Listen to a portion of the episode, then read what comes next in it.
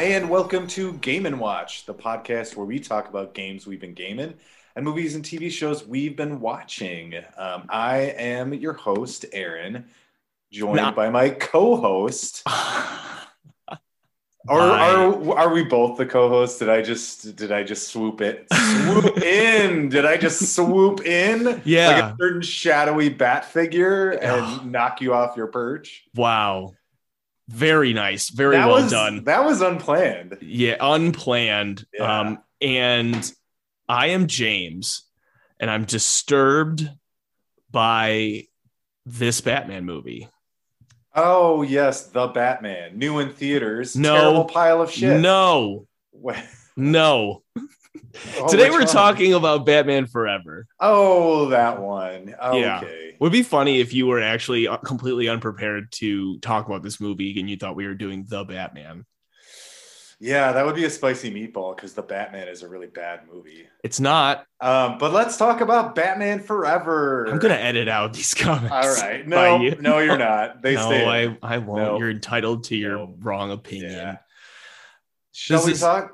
Go yeah, ahead. let's let's get into it. This is let's... um, this is, I might have had one of the most complex journeys with this movie, more complex than most of the other movies, if not all of the other movies that we've done. And by complex, I don't really mean complex. I just mean like in how hard I turned on it. um, I appreciate I appreciate that. Yeah. Um, Let's call it what it is. And uh, yeah, you want to talk would you, about... Would you say you're a real Benedict Arnold to film Batman Forever? I'm a I'm a real two-face about you, this oh, movie. You're of two minds about it. I'm of two uh, minds about it.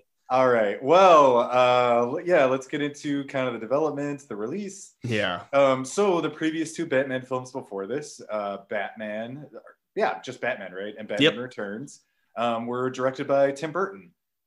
Uh, they were very Burton-y films with a lot of his signature aesthetic and style. Um, he wanted to direct a third Batman film. Um, however, the studio did not want him. Um, he wound up producing. Uh, one of the interesting things is that Sam Raimi was was considered, um, which is, you know, telling because he would go on to direct uh, the first Spider-Man movie. Yeah, that would have been a very interesting version. Yeah, I mean, better than better than this. That's what. Yeah, hard to do worse. I definitely think Sam Raimi. I think I would say like eighty percent of his movies work because um, I think he balances kind of silly kookiness with uh, serious somewhat well. But there are definitely films where that balance is not great. Um, so yeah. yeah, I don't know how that would have gone. Yeah, but the the studio's criteria for why Batman Returns was not a success is really upsetting to me because I think Batman Returns is a great movie. I yeah, I agree. I think Batman Returns is superior to Batman. Um, yep. However, uh, the the studio was uh, unhappy uh, because of the toy sales. The toy sales are very low for Batman Returns versus Batman. Um, this is still an age where toy sales matter a lot. Um, I think they may matter less now. I'm not, you know. I would imagine insider. they ma- matter a lot less, but I- I'm also, you know, out of touch. Not that I was like in tune with the. the global economy when it came to toy sales. You weren't in tune with the global economy of nineteen ninety-five. No, I can't oh, say those, that I was. Those pre nine eleven halcyon days. Yeah. Um, so um, also mainly because uh, like the figures, the actual figures. So for example, the Penguin, um, his figures, he was just considered to be like too grotesque as a character and not really kid friendly, um, which to be fair, that's true. He is grotesque and not kid friendly. It, yeah, if you go back and look at these toys, they are a little. Well, I, I don't really think that they do a whole lot better across Batman Forever and Batman and Robin. But when you look at what Batman and Forever, Batman Forever and Batman and Robin became, and it's going to be very hard for me to talk about this movie without of talking a little bit about Batman and Robin. Like it's very clear, this movie is. was very much designed to sell toys. Yeah. Batman and Robin even more so, and they are very cartoony as a result. And I think that this movie tries to still hold on to the Burtonisms and the like to make a Batman movie, whereas Batman and Robin just fully said, fuck it, let's just go bananas and I, be full, full on goofy. And some people prefer Batman and Robin for that reason. I can see that. I agree with you that uh, I felt like Schumacher was trying to Burton it up a little bit. Uh, and speaking of Schumacher, so he's Joel Schumacher, uh, pretty famous, very famous director. And uh, fortunately, he passed away. Lost Boys. Um, what else? Lost Boys. Number twenty-three. Can we ever forget that one? Not at this time. Number twenty-three is a better movie than Batman Forever. Oh, my goodness. Those yeah. are fighting words. Yep. Um, we may have to do number twenty-three at some point. It is. It's ridiculous. I, I it's thought a, it was so entertaining. It's. I, that, that's what I was going to say. It's a failure, but it's a like fascinating failure. Very much so. So Schumacher is actually a good director. He has good movies to his name. He also has, again, not great movies to his name, but I think he's competent. Um, the studio picked him. He was not on the radar for this movie. He wasn't looking to direct a Batman movie. The studio just chose him um, because they wanted a, and this is a, a quote, they wanted a more colorful, faster-paced film for the, quote, M T V generation, end quote. Do you think they gave that? Did they deliver on that? Well, yeah, I think so. I think, to be fair, he did deliver on that promise. I think the M T V generation is perhaps inaccurate. I think he, it was skewing a little bit long, younger than that. Um, but, I mean, he definitely delivered a colorful, fast-paced film. I guess. I mean, sure. Let's keep going. Um, I'll have plenty so, of time to say my, yeah, say my piece. Yeah. um, so Michael Keaton, who played Bruce Wayne Batman in the previous two films, he left. Um, he was going to be Batman again. Um, but after seeing the direction of the film and kind of where the series was going and the script, he left. So there were many actors that were considered. When I looked up, uh, there's a list of like thirty of them. Um, but I'm just, yeah, but I'm just going to write down some that stood out. Yep. Um, the first to be considered was Ethan Hawke. Um, and I actually think that would be a good role for him. What do you think? I, um, I almost said I'm of two minds about it without intending to make the, the pun. I don't, I don't know, because around this time, even though it is like six years after Dead Poets Society, when I picture Ethan Hawke, I picture Ethan Hawke in Dead Poets Society, and I picture Ethan Hawke in Before Sunrise, which Before Sunrise came out, I think, in the same year. And he's just, he's so boyish in that, even though I think he's playing like a, someone in his late twenties or mid to late twenties. I, I think he's too young looking. Um, I, I Michael agree. Keaton is a very competent Bruce Wayne Batman. I think maybe more Batman than Bruce Wayne, but Ethan Hawke, I think Ethan Hawke around the time of Training Day, would like two thousand one, would have been a better Batman than yeah, Ethan Hawke in nineteen ninety-five. I think he's a bit young. Um, I think that could be fixed by casting Robin much younger. Um, I think it might be a good idea to have a younger Batman um, in this film and Batman and Robin, just because of kind of the silly nature of it. Um, I can't say that would have fixed it in my mind. Oh, no, no, no, no. Um, uh, yeah. Also, hey, um, you can leave this in, but you may hear occasionally uh, our female cat is in heat.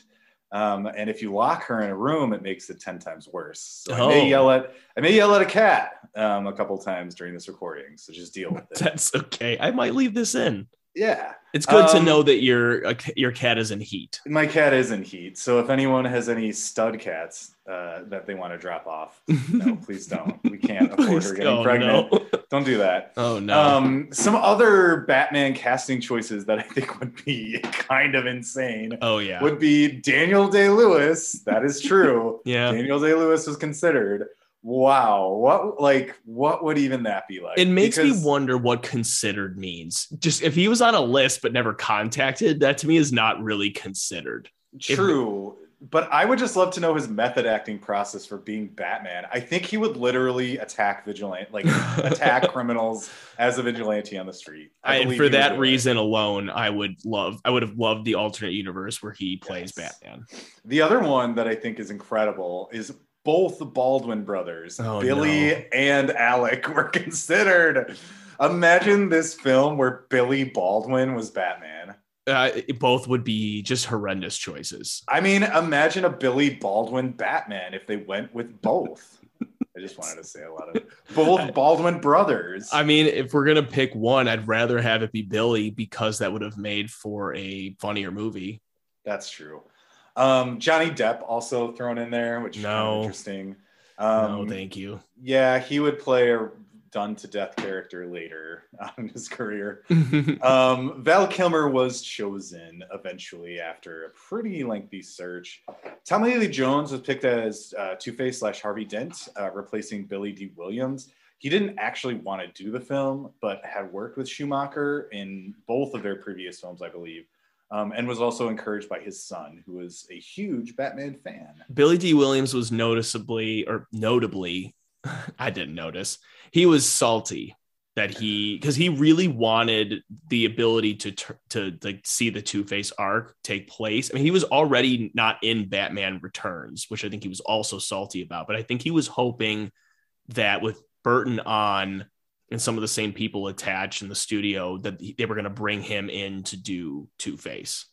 I fully understand that because, um, like, why would they replace him? Or, you know, if you're Billy Dee Williams, you know, you're thinking, why would they replace you if you hear that Two-Face is going to be in the next film? Um, I think they just wanted more star power, and I think yeah. Jones and Schumacher worked well together. Yeah. Um, however, there was a lot of difficult behavior from both Jones and Kilmer towards Schumacher and kind of the rest of the crew. Mm-hmm. Uh, I don't know exactly why, but I read Kilmer went two weeks without talking to Joel Schumacher. I read something similar. I don't know if that's true. I don't know if it's true either or why, but I think that's crazy. I yeah. do want to see the Val Kilmer documentary because uh, I did hear that. Yeah, I wonder if he says anything about that. Yeah, I, I heard he's very honest and it's a very good watch. So maybe. Um, I don't know if he wants to spend a lot of time waxing philosophic about Batman Forever, though. Yeah, probably not. Um, Schumacher made comments generally uh, about, quote, overprivileged and spoil actors uh, and vowed never to work with them again, uh, referring to Kilmer and Tommy Lee Jones. Um, interestingly enough, Jim Carrey, on the other hand, was considered a consummate gentleman, and he was loved by cast and crew, which makes sense. I'm not surprised I, about that. I'm surprised at Tommy Lee Jones. Like, he doesn't seem like the friendliest of people, but he just seems very professional. All right. Like I just would have, I always pictured him as just a very professional person. Even if he's grouchy or something, he's still very professional about it. And so I don't know, the idea of him being spoiled is a, I don't know. It just kind of surprises me, but maybe it shouldn't. I just wonder if he didn't really know what he was signing up for exactly. He just saw Joel Schumacher and was like, hey, great. I love working with him. And then when he saw how like silly and not dramatic the role was, yeah. I wonder if he, I wonder if he was trying to get more takes that were like slightly more serious. And Joel was like, nope, I want you to be a cartoon character. yeah. Um, who knows? Who knows? Um, Chris O'Donnell is Robin. Um, do you have any thoughts on Chris O'Donnell as Robin? I didn't really look plenty. into it because oh, plenty. Okay, please, we'll ta- please, we'll, please, well, please. I was, I was gonna. Do we want to save some of that for when we talk about the plot? Because I have, yeah. like, I think there are times where we should talk about at least Riddler and Two-Face, and maybe we, maybe we could start, we could start the episode on it if you want, or like start the plot discussion with just talking about maybe just Batman, Robin, Two-Face, and Riddler, and how we feel about those characters. Yeah, that's fine. Because um, because they a lot of these actors are making some interesting choices. And I, as much as I think this movie is pretty terrible, I am very fascinated by it. Whereas I don't care at all about Batman and Robin. I don't need to know anything more about it. I'm very interested to know what choices were made by the actors themselves for their characters and what were like direction. Yeah. What was direction I, given to them? My I guess is that it was actually much less direction and more just big leaps that they all made. And and also, well, maybe studio direction, too. I'm, and it, it's spe- specifically in the uh, in instance with uh, Jim Carrey. But we can talk about that a little bit more. Yeah, I have a feeling that pretty much all of Carrey was uh, improvised. But um, so uh, Chris O'Donnell is Robin. I don't have any notes about it. I just have two two memories of this. Okay. Um, I thought he was dead for the longest time. Like when this movie came out or since this movie no, came out? No, like very quickly since this movie came out. Okay, okay. There's another... You mean after an, Batman and Robin? Or do you thought that was maybe. Someone else? No, I don't know. I guess after Batman and Robin. But um, there's a there's an actor who looks just like Chris O'Donnell in the nineties um, that I would always get them mixed up. And that actor died of a heroin overdose. And so therefore, oh, wow. I thought Chris O'Donnell was dead for a really long time. um the other the other fun Chris O'Donnell story that uh, I have is that my brother and I constantly joke about the fact that Chris O'Donnell is to this day waiting by the phone for that phone call to be either Nightwing or Robin again. And it's just never gonna happen. um, no. no no no uh in some ways his presence is one of I was about I'm not It's be mean to say it. I was about, I was about to say that it's one of the worst things about this movie, but that's just not true. There are just so many worse things about this trash, trash heap of a movie. Um, anyway, the Riddler. Oh, the Riddler. What? Yes. So, so the Riddler was not always going to be what Jim Carrey portrayed him as. Is that no, right? No, and I assume that uh, this is how the Riddler would have been portrayed had uh, Jim Carrey not been cast. He was supposed to be a little bit darker, a little bit more psychotic, and he was always supposed to travel around with a pet rat. Um, basically like Bruno from Encanto. Um, oh, yeah. Um, many of the like script lines were written in, like, in um, but they lightened up the tone and kind of dropped the rat. So, um, you know, a lot of Carrey's delivery um, and, you know, physical comedy is kind of his own, but the actual words, I guess, were mainly still from the script. Robin Williams auditioned for the role of the Riddler and, like, genuinely thought he was going to get it because yeah. It's a very big name. Um, but the studio was kind of only just giving it, giving him the opportunity for, like, fairness sake and to balance out, like, cast or, you know, testing Jim Carrey. Um, Robin Williams found out he didn't get the role by reading it in the entertainment news, which I think is really shitty. That is very shitty. Um, and that he was kind of only, uh, I want to say interviewed. Um, he was only considered, you know, in comparison to Jim Carrey, knowing yeah. that he would kind of not get it, uh, which sucks. Yeah. Um, when did this film release? Uh, it was released on June sixteenth, nineteen ninety-five. So it was a huge summer blockbuster. It made a lot of money. It was the highest grossing movie of nineteen ninety-five. The big cash grab, I mean, maybe not bigger, but man, did this uh, movie make a lot of money from toys. And can we, can we camp out on the toys? Let's absolutely camp yeah. out on the toys because, and this overlaps a little bit with my history, my experience with the movie, but I, I bought the toys before I saw the movie. Um, oh, likewise. And I have, you know, again, I'll save some of this, but like I, lo- I loved the toys, especially Two-Face, because, uh, you know, I'll say it probably later and I'll say it again now, but the Riddler has pretty much always been my favorite Batman villain, and Two-Face was a very close second. So this was really just everything I wanted. And the toys got me so excited. Um, Still somewhere in my parents' basement, the Batmobile, the Batman uh, figure, Two-Face was definitely my favorite of all of them. The Riddler was actually slightly, I liked the look of it, but I think the action figure itself with its little brain thingy was a little disappointing. How, how did you feel about them? I didn't well, get Robin because I didn't like Robin yet in general. So I think the thing I remember most about these toys is that you could get the very traditional, you know, Batman, Robin, uh, Riddler, Two-Face. Yeah. But you could also get the like alt Batmans for like every possible scenario. Yes. Um, which I found fascinating. And most of which aren't even in these movies. They're not. They're not yeah. even in the movies. I remember getting a lot of those and it would be like, you know, um, fire resistant Batman. Yep. And he'd be wearing like thick armor that was like red or something. And it's like, doesn't show up in any films. Pretty sure it doesn't show up in any comics. He but, uh, he briefly has like a fire-resistant cloak in this one, but it's not. It doesn't look anything like no, the action figure. No, no, no, not at all. Um, and I just like those because um, they it was they were always just real weird, and they didn't actually occur in the movie. And so little kid me would like playing with them and figuring out like, okay, well, why does Batman need to be fire resistant? Yeah, or whatever the case may be. The other thing uh, I think is that, I don't know if it was this film specifically, actually, I think it was Jurassic Park. I think it was specifically Jurassic Park. Jurassic Park was the big summer blockbuster that like created a bajillion toys and kind of uh, spawned this trend. Yep. Because it continued into Independence Day. I remember having like a bajillion Independence Day toys, um, continued through Batman and Robin, Star Wars prequels, like just toys, toys, toys, toys, toys. Yep. Um, way more so, I think, than today. There was a way bigger toy push back in the day. Yeah.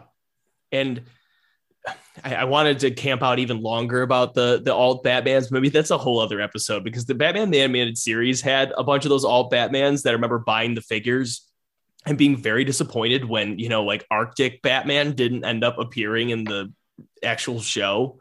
It's very disappointed. Yeah. Um, so anyway, toys were huge when it came to sales. I was obsessed with the Two-Face toy in particular, completely obsessed, took it everywhere I went. Uh, yeah, big, big impact. So the reception to this movie, uh, it was initially released to pretty mixed reviews. There were critics who very much enjoyed kind of how high energy it was and some of the surprises the movie had and how like bombastic it was. And I think everyone else kind of just hated everything. I mean, it's, yeah, it's, I think it's very much a cilantro movie. You either love it or hate it. And it, yeah. And so some, before we get into our histories, some little extra fun facts. So this movie was nominated for multiple Academy Awards. Yeah, cinematography. Just, let's, let's just, can we just give a moment of silence for that?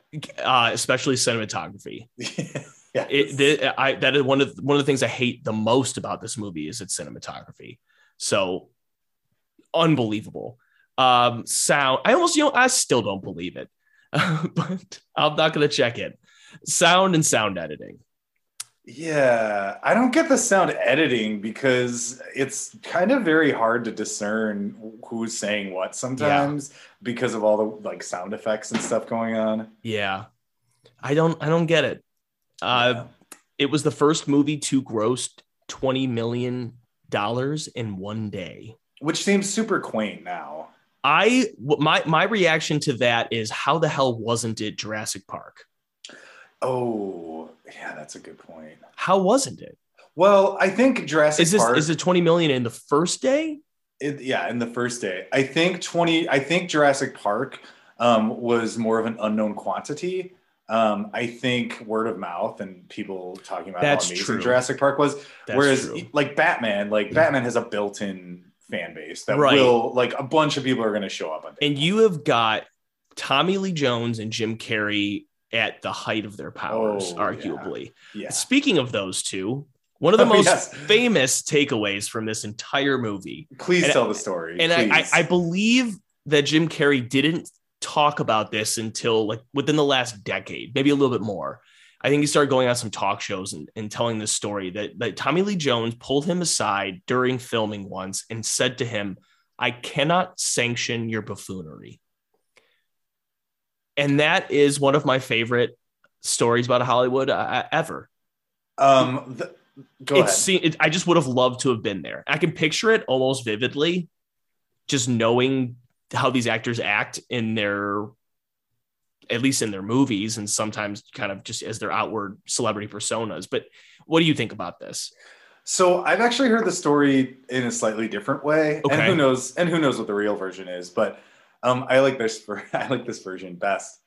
Um, the version I heard was that uh, Jim Carrey saw Tommy Lee Jones dining with his wife or someone. Oh, I'm wrong. And, you're, I'm, you're right. I'm I'm wrong. Yeah. This is this is the story. And they had not like met yet. They had not started shooting the film yet. And Jim Carrey just wanted to go over and politely introduce himself and be like, you know, I'm really excited to work with you on this Batman movie. And when Jim Carrey said like, "Hi, like nice to meet you," that's when Tommy Lee Jones said, like, I do like, I do not like you. I can't stand you. I cannot sanction your buffoonery. Like, all this really mean, like, just shutting Jim Carrey down stuff. And I guess Jim Carrey was just like, oh, okay. Okay. And just kind of walked away. Yeah. I, I mean, um, I don't I don't know if there was jealousy there. I mean, Tommy Lee Jones had just won an Oscar for The Fugitive, and Jim Carrey was just in three incredibly successful movies. It's it's kind of crazy. Right, but I, I can definitely see Tommy Lee Jones being like, I don't want to deal with this shit. Like, yeah. I don't want to deal with this goofy asshole. Yeah. Um, yeah, I, a little out of line, but I would say funny. So. Very, very funny. So what's your history with this movie? So it's probably going to be similar to you. Um, loved Batman. Very hyped for this movie. Um, interestingly, though, I had not seen um, Batman or Batman Returns. Actually, no, that's a lie. I'd seen Batman Returns. I had not seen the original Batman. Um, yeah, same thing. I was obsessed with the toys. When I saw the movie, I thought it was amazing. Uh, I loved it. Uh, I wanted to be Robin, right? Because I wanted to be Batman's sidekick. Uh, yeah, I just, I truly, truly loved it. And then didn't even really see the movie again. Um, as a kid, we had the V H S copy of Batman and Robin, which I also watched like a million times. Um, so I've seen Batman and Robin many, many, many, many times. Um, I've only seen this one a couple of times. I think I rewatched it in college um, and found it to be terrible. um, and then I rewatched it for the show. And um, yeah, we're going to get into into my thoughts in a bit. How about you? Ah, I would have guessed you'd you'd seen it a lot more. Like, you, like I knew you had seen Batman and Robin a lot. I would have thought this was in the same camp. So th- I think that's going to bring a unique perspective to it. Um, yeah, I've seen this movie a, a lot, most of which was like pre two thousand. So I, you know, we, I, like I mentioned, I, I had all the toys. I was obsessed. I, I saw the movie. I think I had seen at least the original Batman before this. And then also like Adam West Batman stuff too. But I, you know, obsessed with the Batman, the Animated Series T V show. And in my child eyes, my innocent, foolish, naive child eyes, this was going to be like Batman, the Animated Series. And I think, it, and to me, it was at the time, which seems very silly in retrospect. Um, yeah. I loved it. I was obsessed. It just fueled my love for Batman even more. So I guess in that way, I owe Batman Forever uh, a little bit of a debt, a blood debt that I will repay one day to, to I don't know who's collecting, Joel Schumacher. Anyway, it I, I would keep watching it over and over until Batman and Robin came out, and then that became I like I bought the toys for that, and then I saw Batman and Robin, and I thought it was absolutely terrible as a kid. I hated yeah, it. Yeah, that so that's the thing. I also was the same way. Uh, when I did see Batman and Robin, I kind of knew it was terrible. Um, but again, I don't know how we wound up with the V H S copy, mm-hmm. but literally because Batgirl was in it and the song Kissed by a Rose was in it. That was enough for me. Kissed by a Rose was this one. Oh, yes. Wait. Yeah. Are you sure? Positive. Why though? Kiss no, Kiss from a Rose is no. Batman and Robin. Because I'm, pos- Ro- I'm positive. I disagree because I just you. watched the movie. I disagree because Kiss from a Rose was um for uh Alfred and Batgirl and the Mister Freeze thing. It was like the Rose. I'm I, I'm I'm, I'm I would bet my life on it. I bet you would. I, I should I should stop because I'm wrong, probably. I, I just looked it up. I am correct. Ah, doesn't it make so much more sense? It does. It is two two songs. That there is Hold Me, Thrill Me, Kiss Me, Kill Me by U two and Kiss from a Rose by Seal. Okay. Yeah. And yeah, uh, I really don't have many things to say about that choice. But I think after Batman and Robin came out, I hated it so much that I retreated back to this one. And also, you know, the older, like Batman Returns, I became more and more fond of. I, we don't need to talk too much about the original Batman or, you know, Batman nineteen eighty-nine. I have never really been super hot on that movie. Um, it's not bad, but this was kind of like my, my go-to. It was like a comfort movie in a way, because I was still like, at this time I had seen The Fugitive already. I had seen Dumb and Dumber, I Ace Ventura, like Tommy Lee Jones and Jim Carrey were my favorite actors, and they, they were going to be in a Batman movie. This was like the, the best thing that it could have ever happened to me. And I, you know, I was, again, I wasn't disappointed at the time. I was obsessed. And I would say probably around the time, if not maybe a little bit before the time that Batman Begins came out, I, when I was rewatching this movie, I started to like it a little bit less. Then after I saw Batman Begins, I was like, okay, I, I kind of like what Batman Forever is doing poorly. Like it, it's fun, but it's just frustrating a little bit, especially in sharp contrast to Batman Begins. And I think it was around college where I watched it again and I was like, this movie is absolutely horrible. I don't think it's as bad as Batman and Robin, but I certainly don't like it. And that is going to be my theme for the rest of this episode. Okay. Uh, well, do you want to take us into the plot? Yeah, yeah. Um, so we got our opening sequence. And this is where I will, I'm going to use this time to talk about a few things, but we're going to get into like what specifically happens. But this is, to me, the time to talk about the cinematography and the lighting of this movie. So just, there is a baffling choice to overuse Dutch angles in this movie. There are so many Dutch angles, and I, I just, I can't stand it. And it, it, it like, it gets under my skin. Let's, uh, I, I don't know when clarify. this, when this happened. Huh? huh? Let's clarify to those who may not know what a Dutch angle is. You and so, I know what Dutch angles are, but so some a, listeners may not. A Dutch angle is, I mean, I guess the simplest way of looking at it is a, it's like a camera tilt. It's like the camera is like off its axis. It's, it's a, it's an angled shot. I should have prepped a better definition for it than this. It's so, it's almost looks like someone dropped the camera. Almost. It does look exactly yeah. like that. If you've seen Battlefield Earth, it is what that movie was completely filmed in.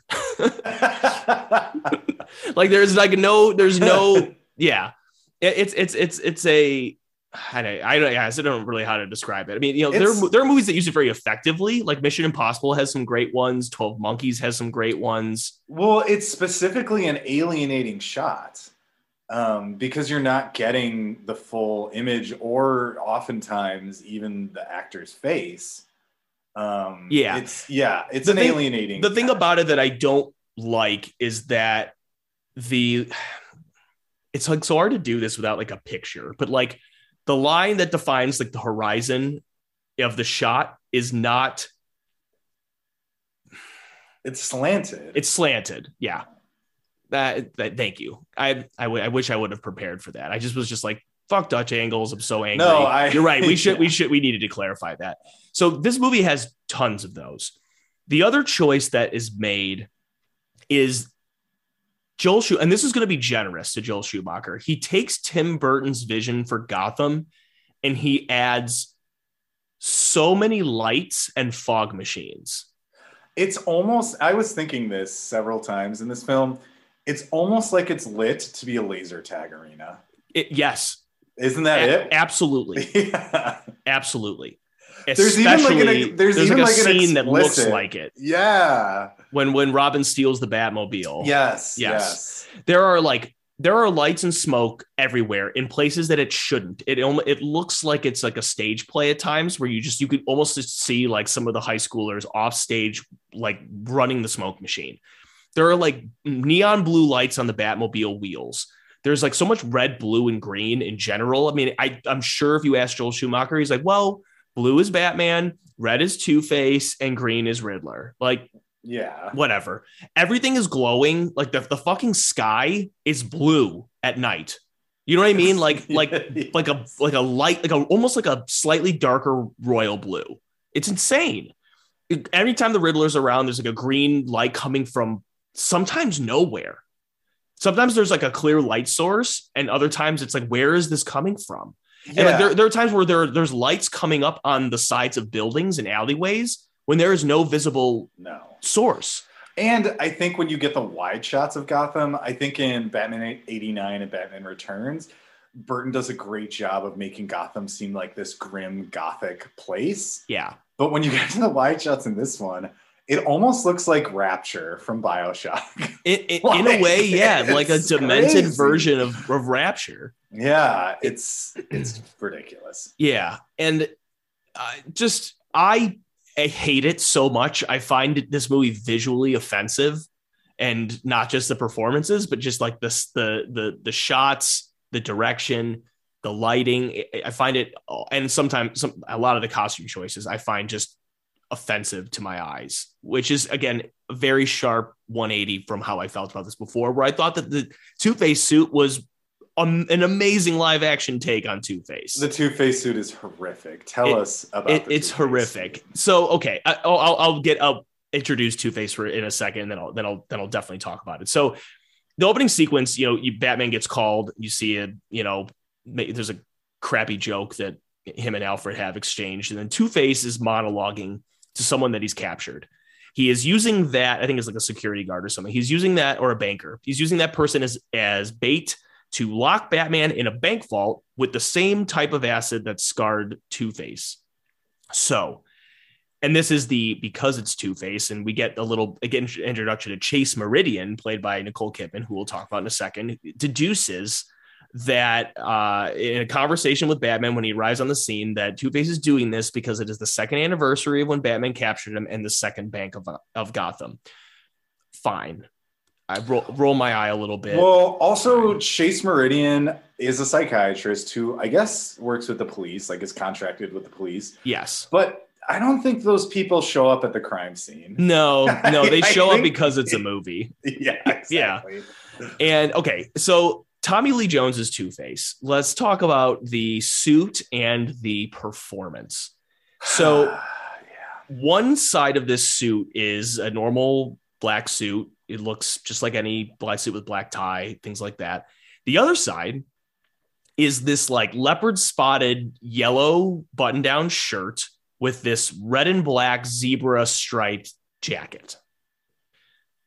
And it, I don't think it was until like when I started hating the movie, where I, I I started dissecting that suit and those choices. And I think like as a kid, I didn't really look too closely. I just like, that's a just, you just, they just changed the colors of the Two-Face from Batman the Animated Series. And I'm fine with that.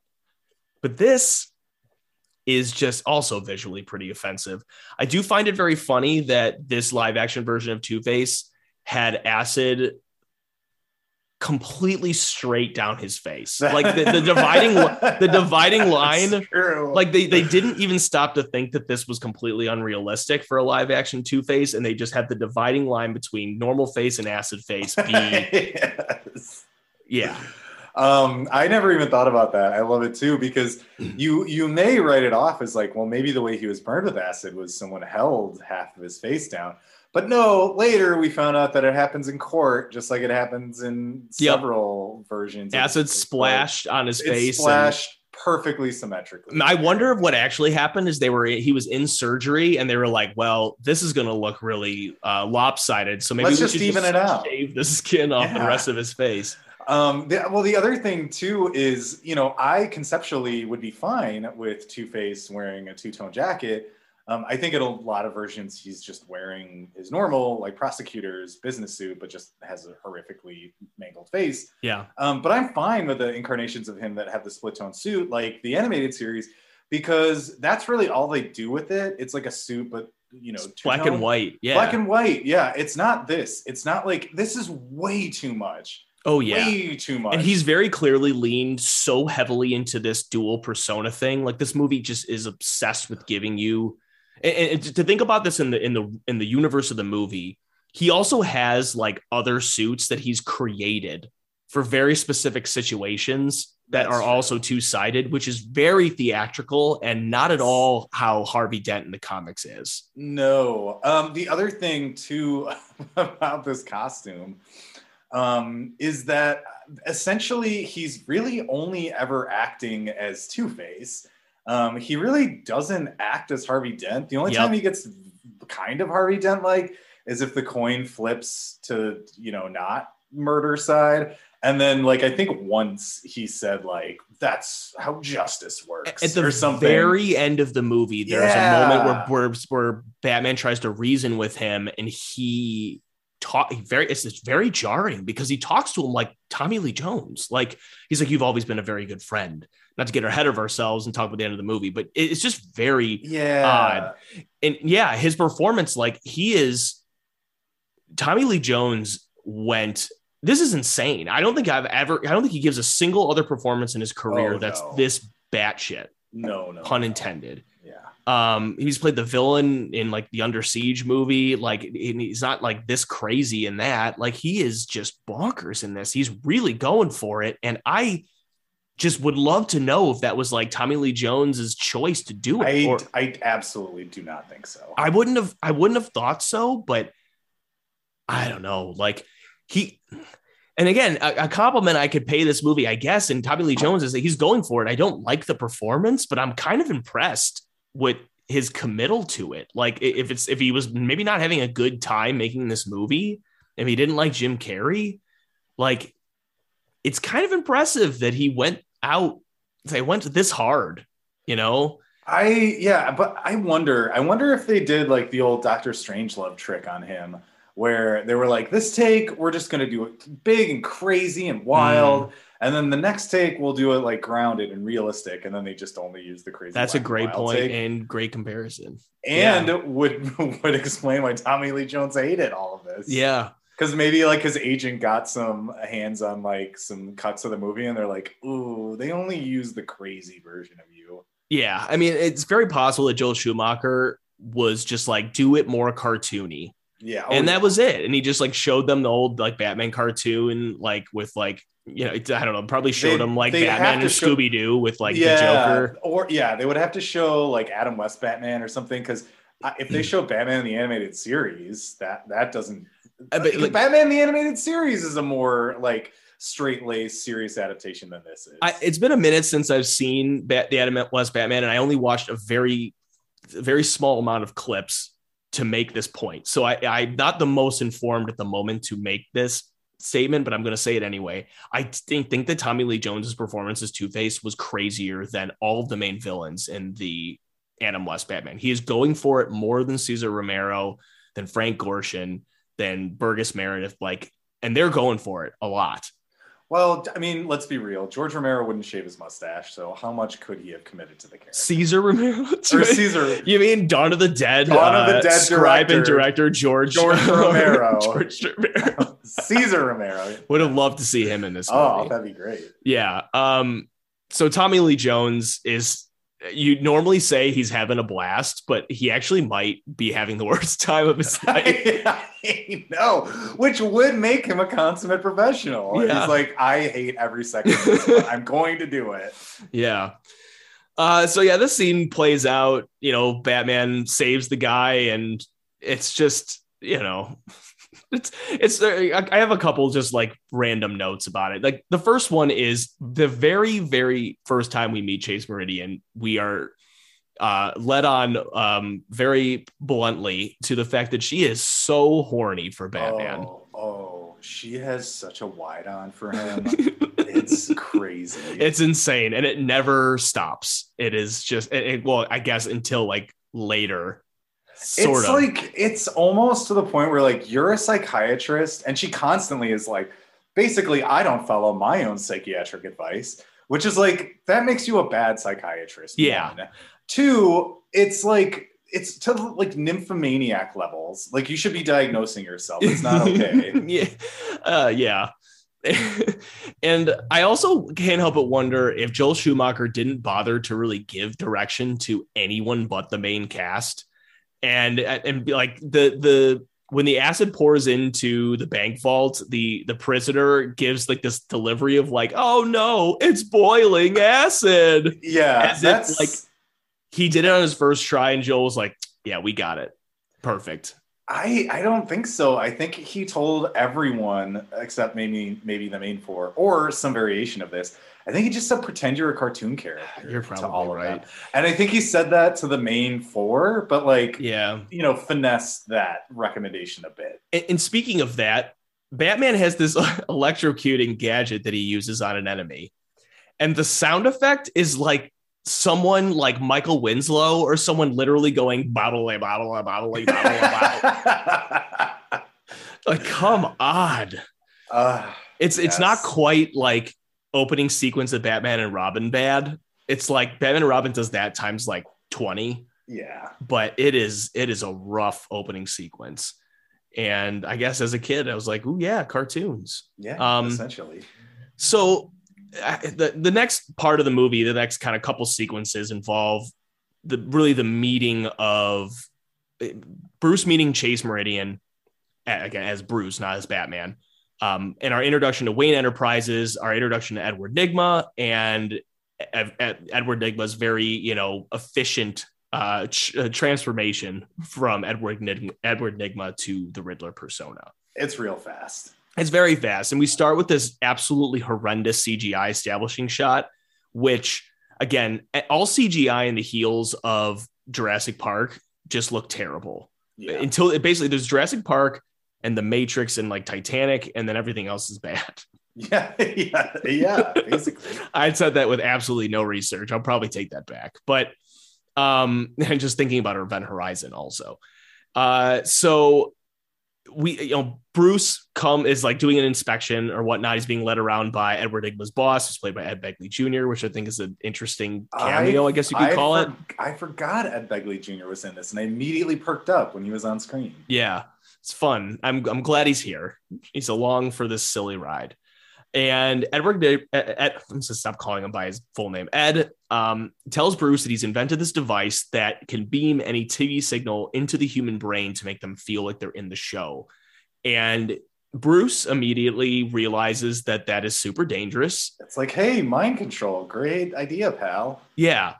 Um, and kind of rejects Ed immediately, which very clearly upsets him. Um, yes. Very much so. So, Now that we've now we now that we've actually met Bruce, can, let's talk about Val Kilmer as Bruce and Batman, and then let's talk about Jim Carrey as the Riddler in general. I um well, can we talk about uh, Bruce meeting Chase? Oh Meridian, yeah, I'm sorry. Let's, let's Chase Meridian. Yeah, let's do that first. I actually think that this scene is. I think this scene is pretty good and pretty it's, effective. I, I think it might be the best scene in the entire movie. I yeah, I agree. I think Bruce. I think their interplay is very good. I think the interplay between Bruce and Chase is like miles and leagues better than the interplay between Batman. If it weren't for this scene, I would say that Chase has no defining characteristics other than the fact that she's horny for Batman. But I yeah. think her and her and Val Kilmer have like fun chemistry in this scene, and it gives her slightly more dimension. Yeah, it, yeah. It's they they kind of talk about psychological stuff between the two of them. Bruce sees the Rorschach test and sees a bat, which says immediately, what the, what the fuck else would you see? What do you like, come think? on? But Bruce, what the hell are you thinking? Like well, he just yeah, he, true. like he doesn't even have this moment of like shit. I can't believe I just said that. Like, I I took it as like he felt comfortable letting his guard down around her because uh, he sort of has the hots for her. I feel like you're being generous, but yeah. okay, that's that's fine. I mean, it's like, but like the like, test could not look, the inkblot could not look more like a bat. It, true, true. But I just assuming that it doesn't to us. It's just hilarious that Bruce, like you know, who allegedly the world's greatest detective, would um, would immediately be like, oh yeah, that's a bat. Yeah. No, true. Be more careful. Um, but, you know, we get into Bruce's past, the death of his parents. Like, again, like, I think this is an effective scene for, uh, you know, sh- having them share information about each other and sort of begin and progress, like, kind of their relationship. Yeah. And then that scene ends. Well, I mean, it begins in a funny way where he doesn't stop to think and, like, ask if she's okay. He just hears her, like, fighting and it assumes she's being attacked, so he breaks yeah. down her gigantic door uh, uh and then I just love that he asks her to go to the circus. Like, do you like the circus? My take is, who likes the circus? That's a good point. Yeah. um anyway so and we'll get back into like the the Ed's like kind of what happens with Ed, but so Val Kilmer is Bruce and Batman. I really don't mind it. I, I don't, I won't like it, but I don't hate it either. I just hate all the dialogue and uh, everything else surrounding it. Um, I could see like Val Kilmer around this time in his career being a very competent Batman. Like if you replace Michael Keaton with Val Kilmer, I think it works. Yeah. In, in the first two. I I actually really like him as Bruce Wayne, uh, more than I thought I more than I thought I would. I still think Keaton obviously overall is better. Um, yeah, but yeah, I, I did like him a lot as Bruce Wayne. Yeah, Batman, he's like, I don't know, he's he's fine. Honestly, like, I think the easier role when you're playing Bruce Wayne Batman is the Batman part. Yeah. yeah. Um. So Jim Carrey, he is. Like I mentioned, he's at the absolute height of his powers and popularity at this time. He had just made Ace Ventura, The Mask, and Dumb and Dumber the year before. And I mean, essentially, the, and, his and three the Cable Guy films of all like, time. Yeah. And like, and, and recently also The Cable Guy, for which he was paid the single largest salary at the time that had been ever paid to an actor. And he is very clearly playing half Riddler, half Ace Ventura, maybe even seventy-five percent Ace Ventura, which is, yeah. I'm sure, what they were paying him to do. Yeah. Oh, one hundred percent. I, I mean, you don't sign Jim Carrey on to play a subdued performance unless it's the number twenty-three, and in which case it destroys everything. Or Truman Show. or, well, Truman Show is incredible. I don't know. Yes, how that works, it's but, it, it's good. Um, yeah, it's very, very big Ace Ventura energy. A lot of, lot of hip thrusting, a lot of weird like twirl motions. I would say it's way. You're right in saying it's way more Ace Ventura than it is his character in Dumb and Dumber. Um, yeah, it's, yeah, it's wild. Um, so the the scene when Bruce rejects Ed, you know, he he. He immediately he sees the bat signal and he takes this like insanely dangerous bat chute that appears to go all the way from the city to his to Wayne Manor, far outside the city, at lightning speed. It looks so fun, though. It does. Um, he's on this like br- brightly lit like like slide. Yeah. It almost looks like a water slide without the water, and it yeah, it goes on forever and ever. Yeah. And by the way, where I I guess I said we were going to talk about the Riddler. We were going to get back to his transformation in a second. We could then we yeah. could use that because that's when he goes. Well, I guess he goes he goes full Jim Carrey in this next scene where he is, I guess, working after hours trying to perfect his his invention, and he gets caught by his boss Ed. Um, he threatens to report. I'm oh, sorry, not Ed. Fred. Fred. His boss Fred. And Fred threatens to report Ed. And so Ed grabs him, uses him as a human trial, and then kills him. Well, okay, let's camp out on this for a second. Because yeah. I didn't really understand at all how the like box thing works in Same. terms of when Riddler's I first saw master it, plan. No idea. Because his plan is like, use the box, like... drain people's brain waves and like gain their information and I Q, and that's what he says. But then when like Fred gets up, he seems fine. Well, I think that he doesn't I think he evolves the idea, because this is just where he realizes how well his invention works, because he he says earlier he never had time to do it on human trials. And so this is his first time realizing the potential that it has. He hasn't come he hasn't actually decided how to use it yet. But it works on Fred and makes Fred feel like he's in the show. And then Fred kind of comes to his senses afterwards. But given that it works this way, and Ed being an alleged genius, he realizes he can tweak it and do what he wants with it later. But I yeah. agree. It's not it's not as explicitly stated until the very end of the movie when Batman says his own plan to him. Yeah. yeah, essentially. Um, and then it kills him by pushing him out the window, making it look like, you know, an accident or a murder, but by someone else. yes. Um, and the, the the the doctored footage that he has for Fred killing himself is really funny. yes, it is.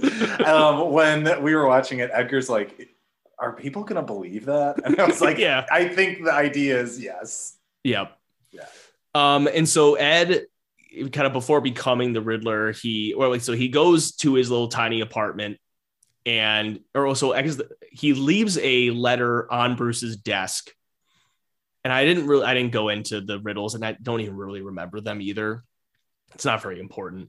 Um, but then after Ed leaves that first riddle on Bruce's desk in the office, Ed goes to his little tiny apartment and kind of like that's where he kind of decides to be the Riddler. And then he deliver, delivers a second riddle directly to Wayne Manor. What's kind of confusing, though, is when he eventually makes his Riddler costume, it's based off of essentially the Riddler, but it's never explained who that character is in this world or why Edward would be attracted. There's just some like machine from like a carnival that has the same costume and hair, and it's like, and Miranda and I were talking about this, like, did he make that himself? No, because it because it has red hair. Did he just find something that's really similar to, he's like, oh my gosh, I have to have that, that's me. Well, but he but he doesn't have red hair originally. He has long brown hair. It does he not have red hair? I thought it was like really no, no, dark no. red he, hair uh, maybe I thought it was like I thought it was long dark brown hair, and when he becomes the Riddler, he like cuts and colors it. He he definitely cuts and colors it. My thought was that he yes. already. I thought he already had red hair, oh, and then he just okay. makes it redder. I mean, maybe, yeah, maybe. Um, maybe I think way. that because that's stupider, and I think this movie's pretty damn stupid. So it is. I wouldn't put it, it past is stupid, but regardless, he he like becomes a real supervillain when he adopts this like costume. Yeah. yeah. Um. I forgot that I I jumped aside. I think we might have jumped ahead. Maybe not. I, yeah. Um, with the with the circus and such. So, you know, he the reason he goes there is because he shows her the riddle, and she's like, he's a psychopath. Like, okay, no, no shit. She's really good at, at diagnosing other people, um, except her her nymphomania. Yeah, that is true. Okay, so you want to tell us about the circus scene? Yeah, so uh, they're at the circus, which again, as a date, is a kind of horrifying idea. And she tells him um, immediately, she's like, I'm I'm seeing someone. He's like, what? Yeah. So we're you came we're, here to tell me that? So we're introduced to the Flying Graysons, um, who are the acrobat performers. Um, Two-Face shows up, though, um, and decides to rob everyone. He descends a giant spherical timer bomb for the entire circus to see. Um, Bat- Bruce Wayne tries screaming like "I'm Batman," you know, to sacrifice himself, um, but can't can't be heard over the chaos of the crowd. Also, yeah. I'm like, Chase is literally next to you. How does she not hear that? I, I don't know. It's he doesn't try hard enough. I'll, that's like I think he says it out loud, and then he's like, "Shit, did anyone hear me? No, no, oh, phew. Let's yeah. let's do this a different way." Yes. So um, no one can really do anything, including Batman, until he you know runs away to go Batman up. Um, however, the the Flying Graysons, because they're up in uh, in the rafters, they are able to take out uh, Two-Face's henchmen. Um, you know, therefore helping and potentially saving everyone. Um, however, um, while uh, no, not Tim Drake, he's the other Robin. While Dick Grayson is helping uh, deliver the bomb onto the roof um, and getting it away, the Two-Face shoots down the scaffolding holding his family up. They all plummet to their deaths. Yes. Um, and the Riddler is watching all of this, and he is enamored of the idea that Two-Face would also want Batman dead.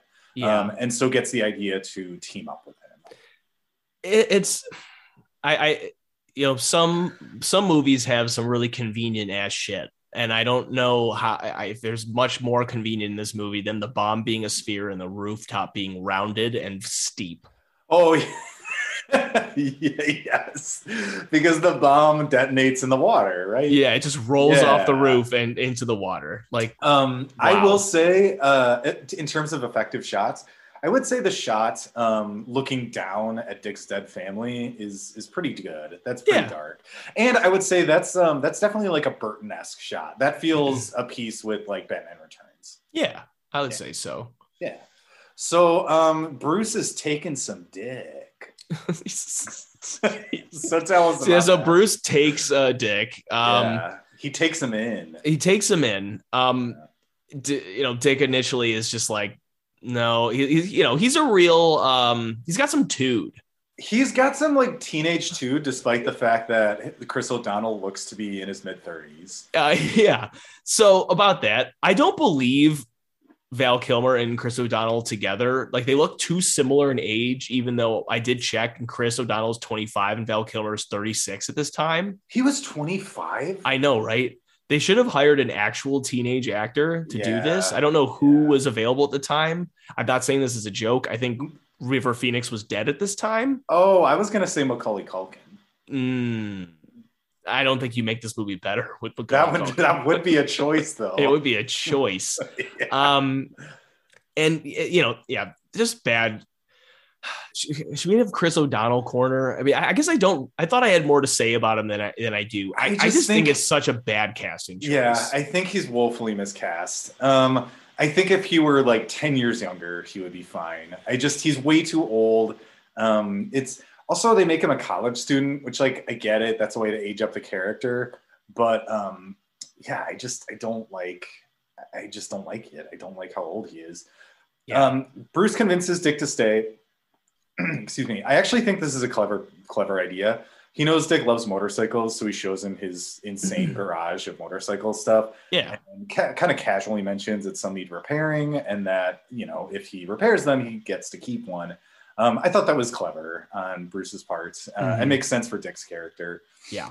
Um, and then, you know, Bruce reflects on his own parents' death. Um, because we have know, to have that scene in the Because we we really have to have that. Um, just further mirroring, um, you know, that Dick and uh, Bruce are more you alike know, than not. Of all the times we've seen Bruce's family's death a bunch of times, I feel like this one, it's it's somewhat appropriate just be, from that mirror. But I guess you don't need it. You still yeah. don't really need it. We know, we know it's happened. Like we, well, everyone has like the Tim Burton's first Batman movie was insanely popular. I, uh, I do like though, that it's like shown in kind of abstract. Well, yeah, um, with smoke. Yeah. Well, I feel like it's a little bit more abstracted than like a d- direct one-to-one of that scene, which I yeah. kind of appreciate, but yeah. Um, Go on. Yeah. So Batman gets to do another encounter with Two-Face, which is, it seems kind of abrupt. And I think this whole thing should just have been cut um, just to make the movie even more mercifully shorter, um, which gotta say, I am a fan that it's not two and a half hours long. Um, he gets chased by a bunch of Two-Face's goons uh, and Two-Face in cars. He escapes by shooting a grappling hook on a statue at the top of a building, driving up the wall. Two-Face, you know, rah, Toy commercial, toy anger. commercial, toy commercial, toy commercial. Yep, yeah. Exactly.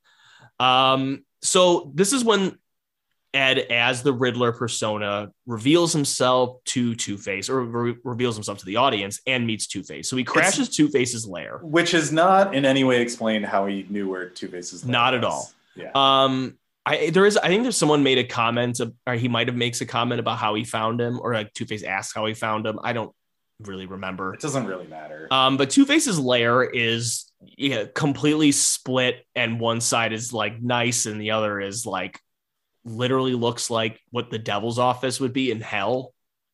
Probably. Yeah. yeah. What you could imagine. I also, I also love his dinners. The concept yes. of his dinners. Also, when we get to there, uh, the concept of his dinners is adopted also by a very evil person in real life. Do you want to do you want to talk about that?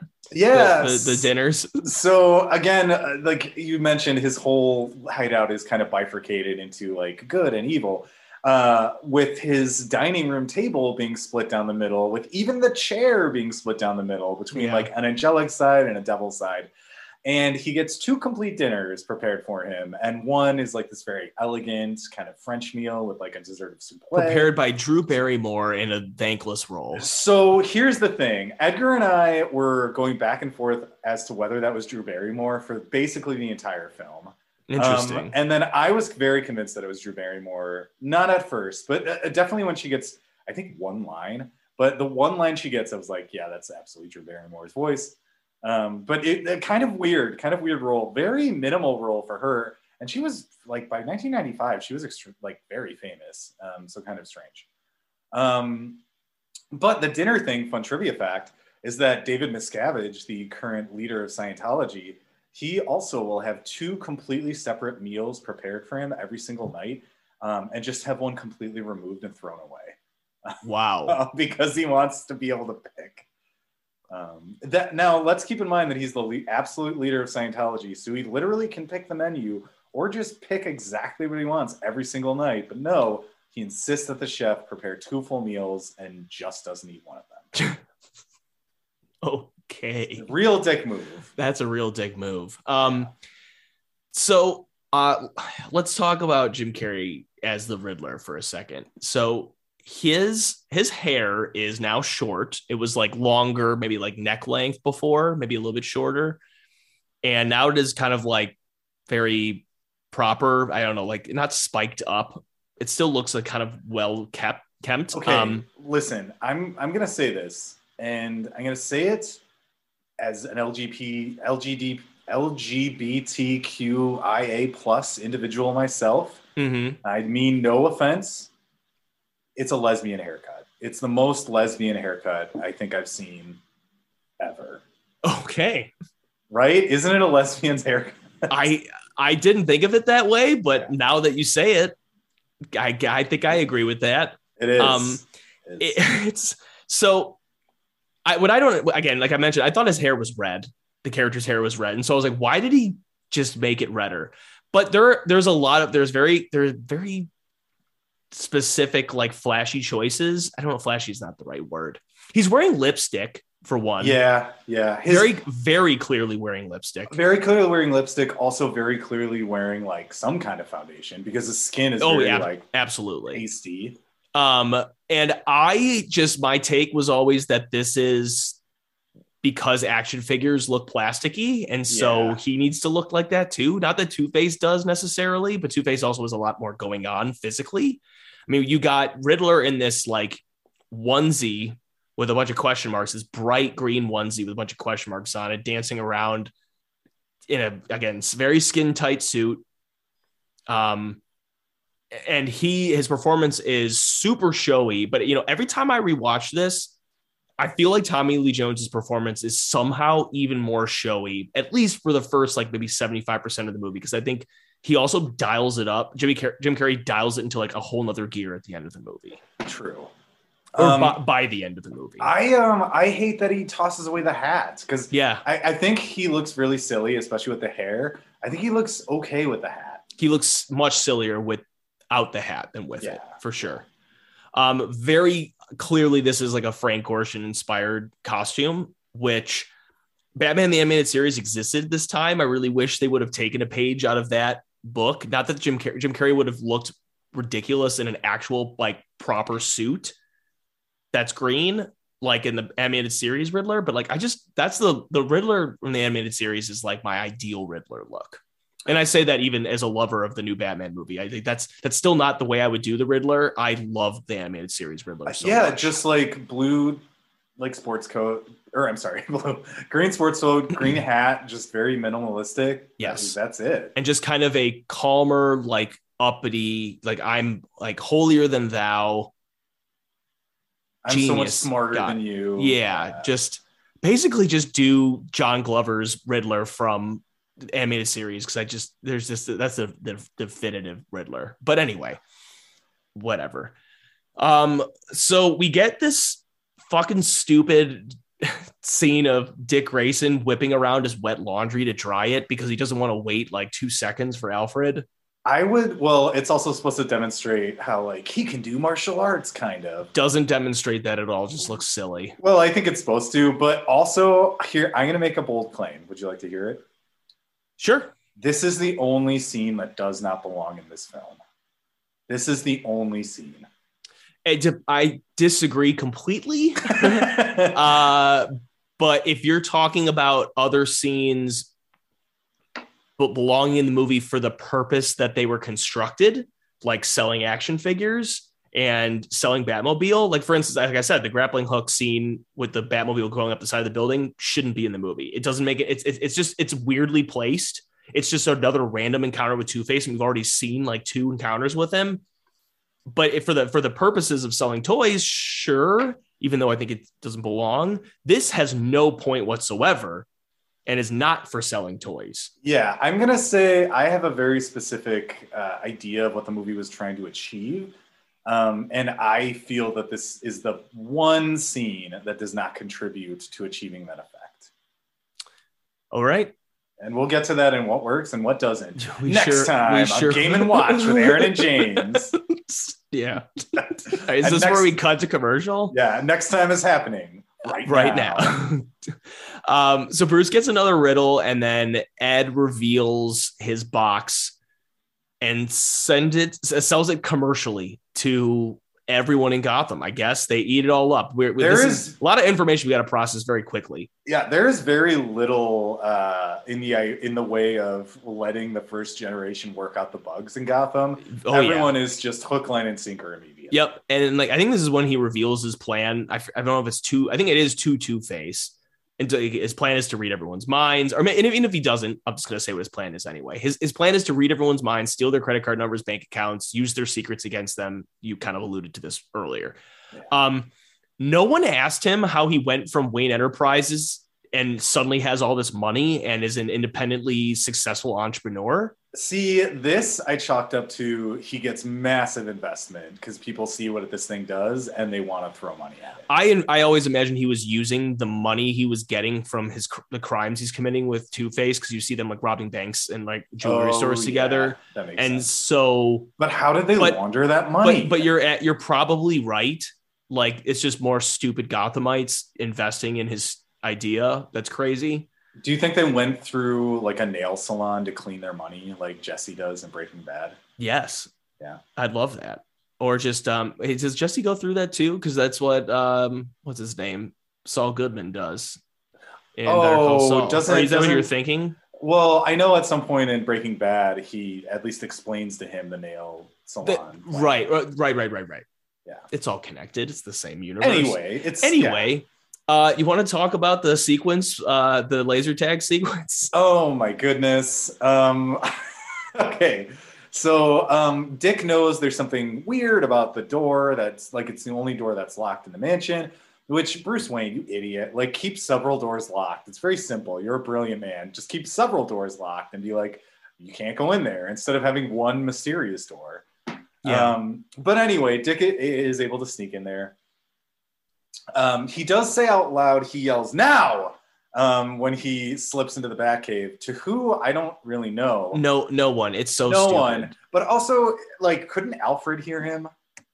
I guess so. Right? Because Alfred's like walking away. It'd be so funny if Alfred just st- closes the door and then Dick just slams into it. Yeah. Like, some good physical comedy in this already cartoonish movie. Um, so he steals the Batmobile. Um, he goes joyriding around, uh, very irresponsibly, of course. Um, he pulls the Batmobile into an alley that is part of a laser tag set, or course, because yeah. it is entirely lit with black light, and there yep. are like neon glowing graffiti, I guess, on the wall. But the wall is clearly like not brick. The wall is clearly like a wooden background. Um, so it's very strange. Um, the gang leader has some like fun tassels on his sleeve.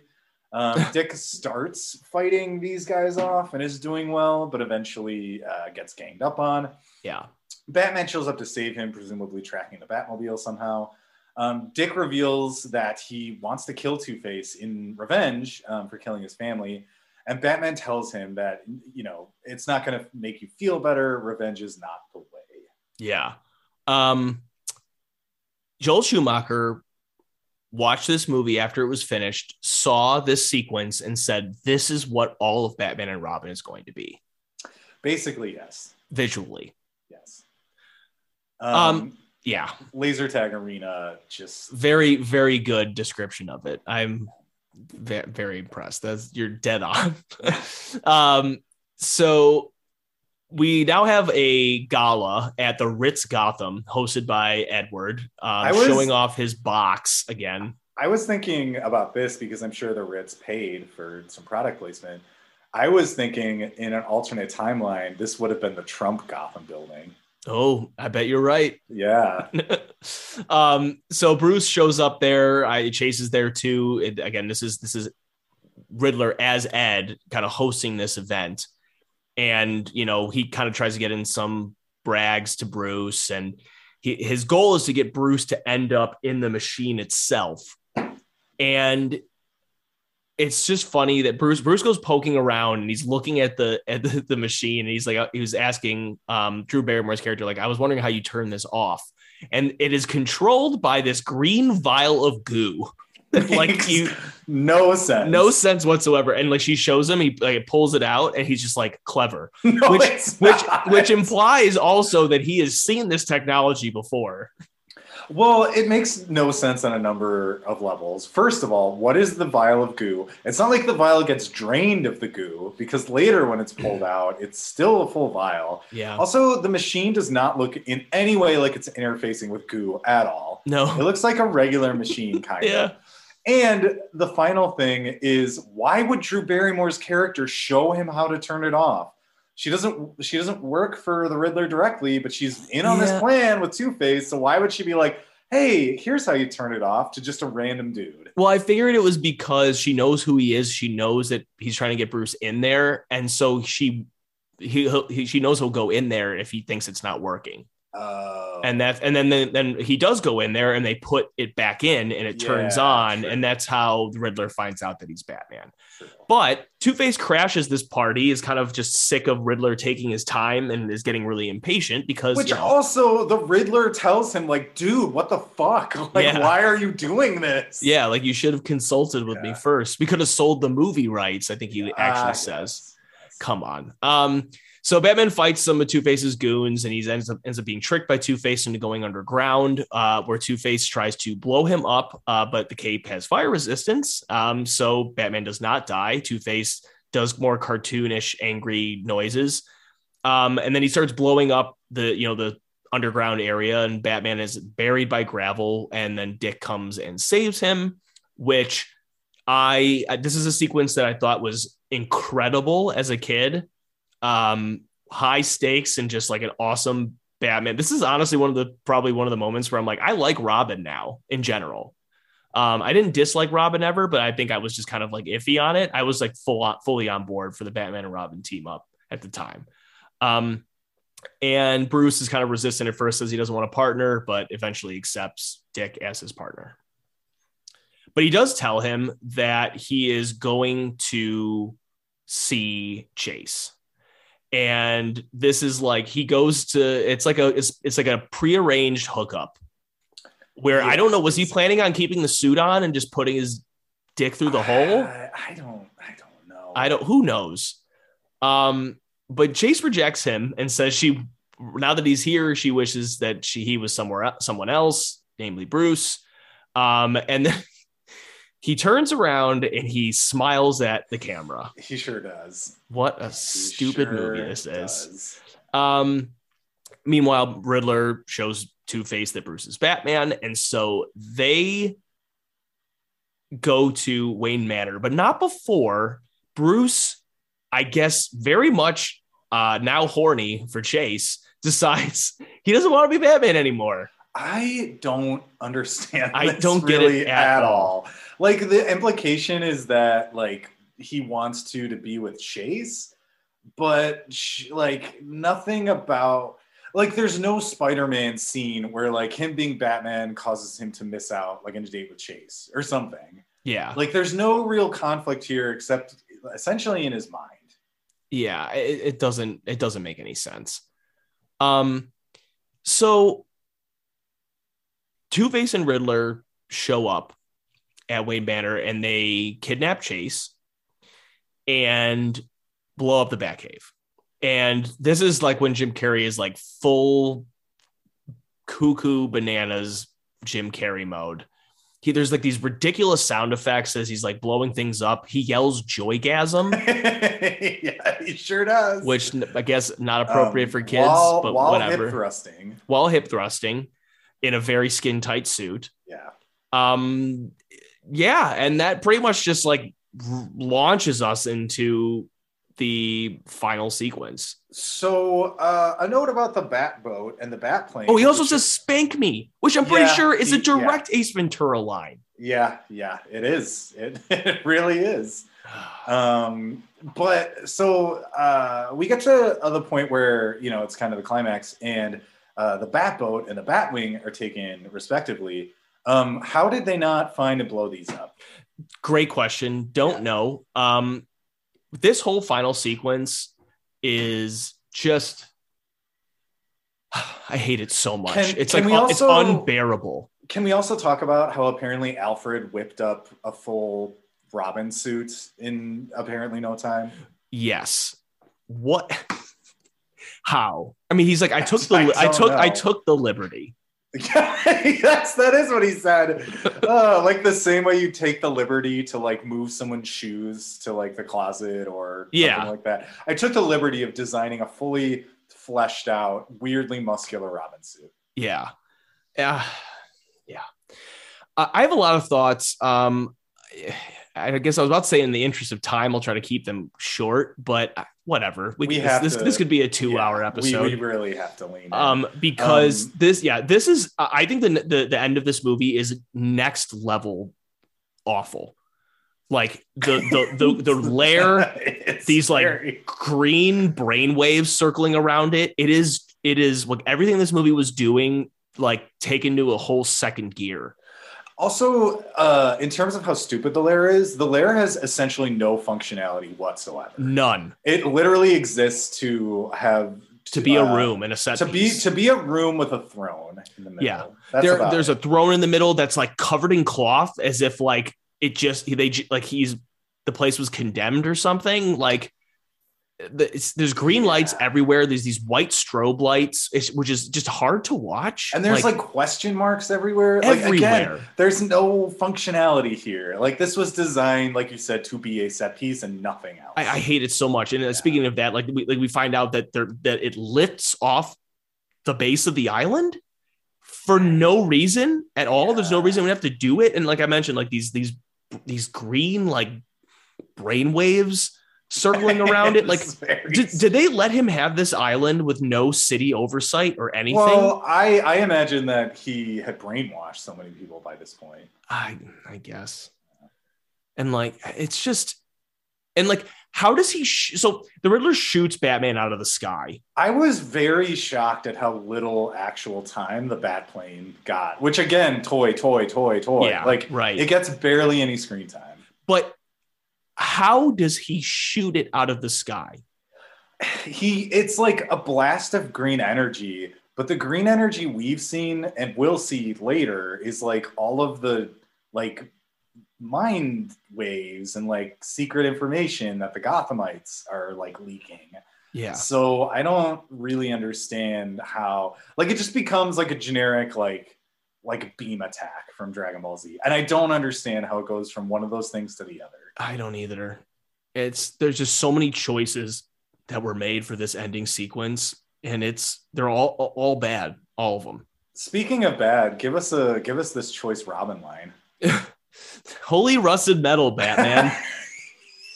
Yes. And then he and, clarifies. And but but hold on, I just thought that that was just a genuine declaration, and I was just like, all right, we're just we're, they're really going for it.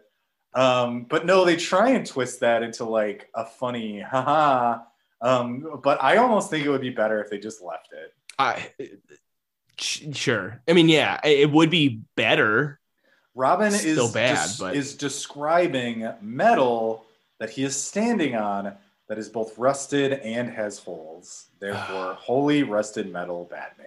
Yep. I think it would have just been better if they just left it as just just as holy rusted metal Batman. Yeah.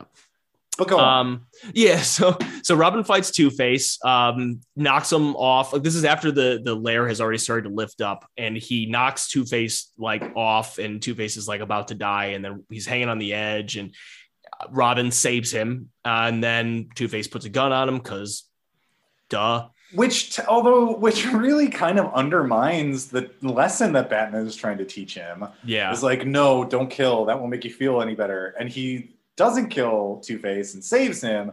And then Two-Face immediately is like, well, I guess I can murder you now. Yeah. And, and meanwhile, Batman is trapped in this, like, slowly lowering platform. Um, these, like, with these dull-looking blades, like, that are going to crush him if he doesn't decide to move, take one step to the side or something.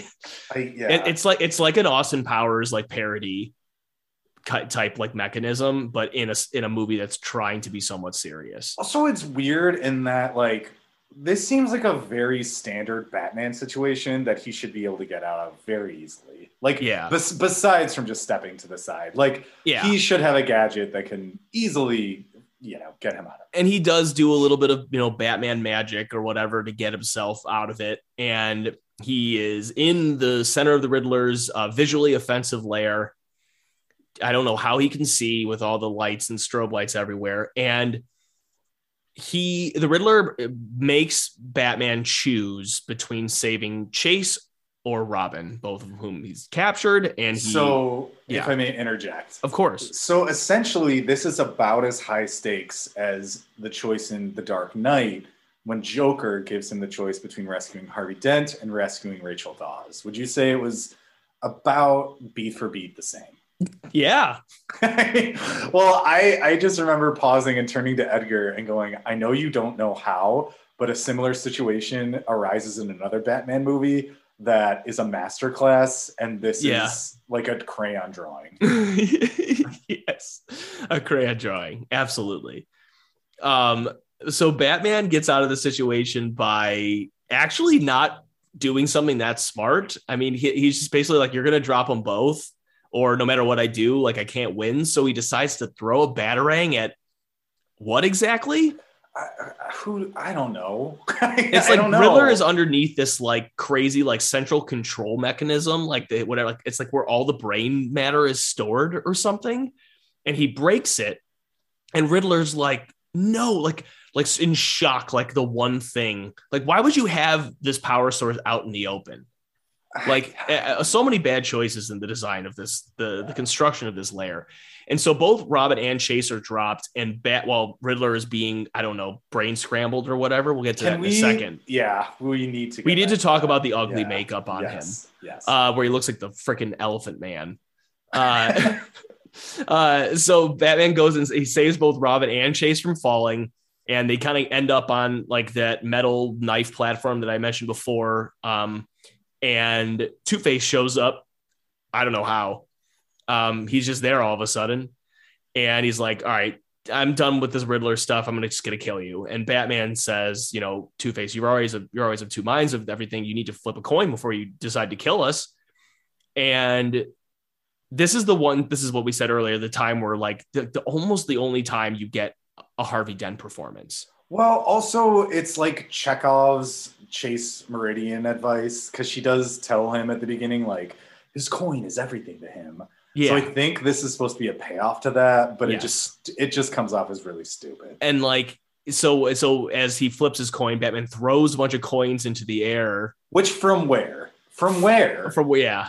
Uh, and Two-Face, so Two-Face can't find his, and in that scramble to try to catch his falling coin, he falls to his death. So Batman murders Two-Face after he told essentially after he told uh, Robin to not to not do that. Um, but then it, there's like a there's a shot where there's like a cut of like Batman and like Robin looking at each other. That that's like Robin's like, hey, thanks for killing him, so I don't have to. And Batman being like, I did. Don't it. mention it. Like yeah. I did it for you. Yeah. Very strange. Um, as a kid, I thought this was the most ingenious way to kill one of my favorite villains ever, and I thought it was a masterpiece. I mean, it's like I, I think, loved this so much. I think maybe the little kid in you like didn't know enough about films or plots to understand that they no, che- that sure they didn't. love Chekhov's gun, but this is a very ham-handed Chekhov's gun that I think if you were like eight or nine would be very fulfilling. Yeah. Um. So. The Riddler has had something happen to him. He just, again, terrible C G I. Like, oh, yeah. Basically, they took the, like, stretch and pinch tool on some basic computer program and just stretched and pinched with the Riddler's yeah. face in various positions. It, yeah. What do you What do you think? It's, it's, it's that that is even, like, the, it's it's, looks stupid, but like the what looks even stupider is what's happened to him physically.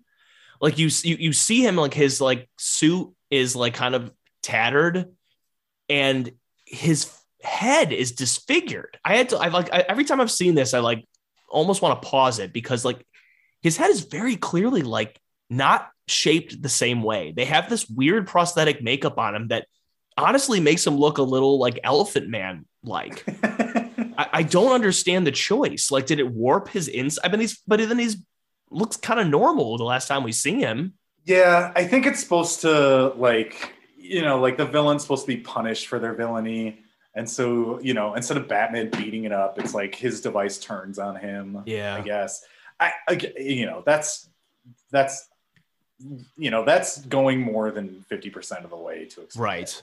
But um, so yeah, that's really the end of the movie. Riddler's put in Arkham. He Chase comes to see him because he's claiming that he knows who Batman is. And then when Chase, this, this I did not remember, and this I actually genuinely liked. It, it's funny. It it, it actually kind of seems somewhat in, in line with like a, a Riddler who's gone crazy. It does. It does. Um, yeah. Says he knows who Batman is, and when he's confronted by Chase, uh, you know, he claims that he's Batman, which you could see that kind of a thing kind of coming from the animated series. Yeah, you know. Um, all right. What works about this movie, in your opinion? Um, okay. Are you ready for this? I sure am. Um, everything about this film works with the exception of the laundry karate scene. No. Now here's, hold on, hold on, like go with me here. Now, I'll try. From the first moment I, I laid out eyes on this film, and as I remembered it even, I remember being like, this is very intentionally a cartoon. This is very intentionally a live action cartoon for all the reasons we talked about. The colors, the emphasis on like probably toys, all of that. Um, the characterization, et cetera, et cetera. If the goal for this film was to make a live action Batman cartoon, I think on every level it succeeds. Um, minus the weird laundry karate. Um, now, do I like the movie? No, not really. Um, I think it's ridiculous. I think it has funny moments unintentionally. Um, I think it's way too over the top. I think it's loud. I think it's annoying. Um, however, that's just viewing it through a general movie lens, uh, you know, but viewing it through the lens of like what I think they were trying to pull off, I think they actually like A-plused it. Um, f- fine, fine. Actually, I mean, okay, two two things. The karate, actually they're all Robin-centric. The the karate laundry scene and his age. I would change both of those. I, I guess if you want to talk about like, did they accomplish their goal? Sure. But it's still, I think, objectively bad. It's oh bad, yeah bad it is, it's objectively terrible. It is. Um so I, I I mean, to be a little granular, I guess, like what I have is like what works is that Val, Val Kilmer's fine as Batman and Bruce. It's this movie is mercifully not two and a half hours. I feel like in this age of superhero movies, this movie would have been like two and a half hours and that would have been just awful. Um, Nicole Kidman is entertaining. Her insane like horniness is, and like her and Batman, like her specifically her and Batman, their like dumbass banter is kind of funny. It's kind of actually shocking to see her in this role, especially the way the role is written, because yeah, Nicole Kidman is like a class act and this is not. Yeah, like Tommy Lee Jones is really going for it. That's that's entertaining. There's these little like comic booky things that that, ha- that happen in the movie that this movie gets like a, so it gets like a little bit of that comic vibe half right, like the dumb grunts like calling Two-Face face as a nickname, like that's super cartoony. Yeah, and I think kind of realistic in that sense. Um, that said, I think this movie is really bad. Uh, I I it's I don't know how many more times in my life I'm going to watch it. Uh, pretty much everything else to me doesn't work. The costumes, the set design, the direction, the Dutch angles, the over the top acting, and the all around, you know, buffoonery, uh, unsanctioned, I, the unsanctioned say. buffoonery, uh, the C G I, Chris O'Donnell's existence in this movie. It's all pretty bad. I have a question for you. Yes. Uh, would this movie be better if it was in black and white? And how much better? Um, I'm going to say no. I'm just going to say no, I wouldn't. I think it would. I think I would. I, I hate the visuals of this movie so much that I, I actually think that making this movie black and white would, like if I was to rate this movie, I would like, if I, I've rated it on like Letterboxd, I give it a one point five out of five. I would give it probably a two point five out of five if it was in black and white. Are you the, trying the, to, are you trying to The Mist this movie? Yeah. I'm, or in more recent, I'm Nightmare Alley it or Logan it. Oh, okay. um, okay. I just I think the visuals and the colors of this movie is one of the ma- like major major reasons this movie is so bad. I think the black and white would make this a very different experience. It, there's a lot of the cartoonishness that it would seem almost weirder in black and white. But yeah. visually, I think that it could it would actually be very interesting. I would watch this. I would actually be very interested in watching this movie in black and white. I yeah, I would be curious. Watch the movie in black and white and cut out fifty percent of the sound effects. Yes. And I feel like this would be a very different watch. Yeah, the sound effects would take you right out of the whole black and white. Like any vibe that the black and white sets up, some of the stupid ass things in this movie, like sound wise, dialogue wise, um, would. I mean, that would like really take you out. And speaking speaking of dialogue, just a couple, again, I hate the dialogue of this movie too. Um, there, there's a there's that encounter with Chase where she or, or where, where Bruce says that he, you know, he's helping like strangers he's never met, which is just really bad writing.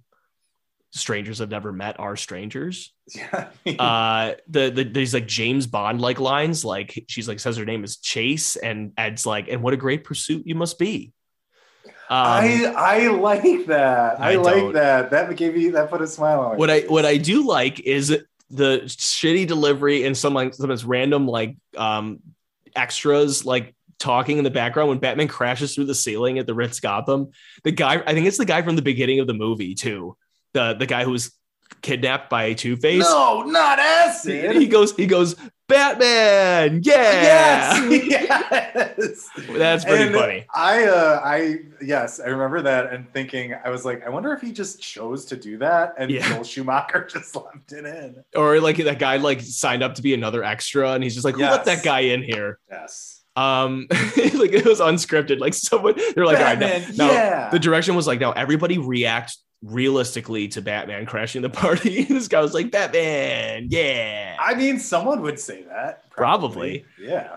Um, all right. If this was a game, which it was. Which it was. We should talk about that for at least a minute. Uh, yeah. It was a terrible game. Pretty terrible. It was this beat 'em up game that was really hard from what I remember. I never finished it.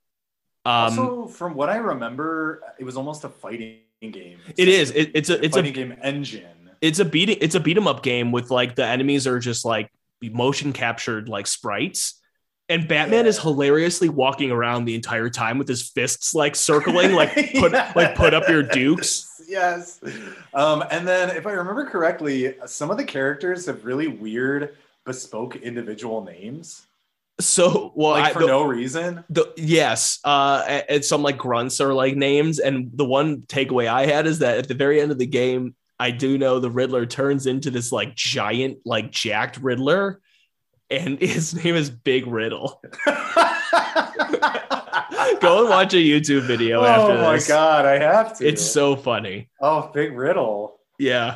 Oh, which is which is predictive of the uh, roided out Joker. Yeah. Yeah. yeah. Yep. All right. Um, so I guess if this was a different game, I would. Have it maybe be this like weird interactive like psychological thriller like where you play as Chase and you try to help your patients out. I like yeah, and like maybe like you a, know uh, like a Phoenix Wright, uh, and or even like a Telltale Batman, but you're oh. only playing as Chase and you're trying to sleep with Bruce. I yeah, I like that. And then I have to say this because I uh, I might have uh, had some drinks and worked on this uh, some of my um, segments.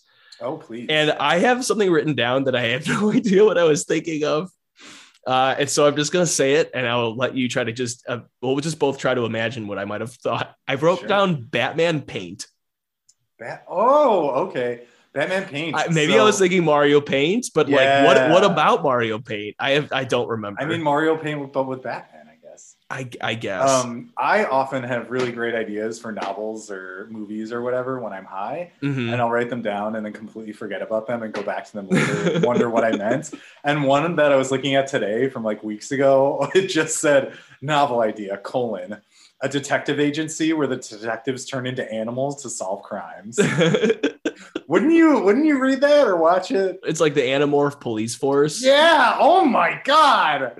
Okay, we have to move on so I can start writing that. Yeah. Um, um Okay. The video game I did was uh, pretty, like, I, if I was going for a pretty standard adaptation, um, I did like a four or even like a two player Marvel Ultimate Alliance alike.